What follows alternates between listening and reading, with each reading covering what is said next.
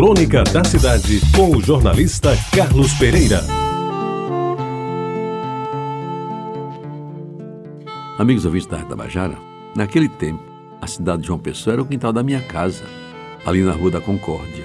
E Jaguaribe era o meu mundo. Por quê? Porque no quintal eu brincava de pega, de bola de meia, de pão quente e até de anel. Porque havia espaço e tempo para tudo.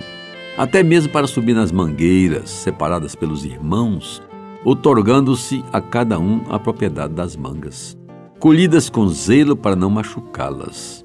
As que sobravam do lanche e da sobremesa eram expostas em vistosas bacias de alumínio. Naquela época ainda não havia plástico.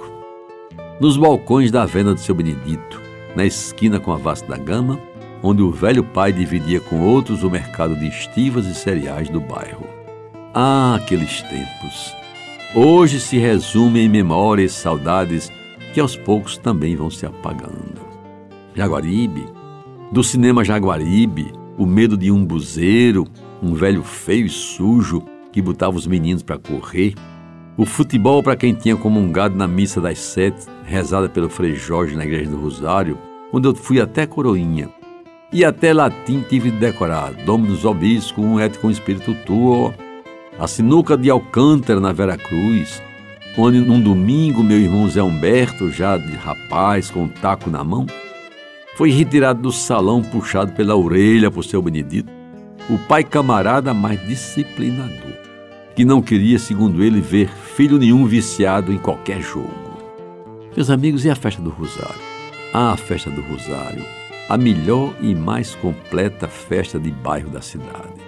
Todos os anos, no começo de outubro, quando já não chovia no litoral, a gente, depois da aula no grupo Isabel Maria ou já no ginásio do liceu, ia para casa, tomava banho, se perfumava com seiva de alfazema e rumava para o pavilhão central com a melhor roupa, o sorriso mais aberto e alguns trocados no bolso para as primeiras doses de rum com Coca-Cola ou um copinho de cerveja Brahma Teutônia muito para tomar coragem e pouco para não se viciar. Pegar coragem para mandar um bilhete à menina mais bonita do pavilhão, com quem se trocava os primeiros olhares acumpliciados. E quem sabe, depois dividia os primeiros amassos. Ah, Jaguaribe daquele tempo, da primeira namorada, do primeiro beijo, do primeiro amor. Da menina normalista que me fazia ouvir o LP. Sabe qual era o LP? O long play.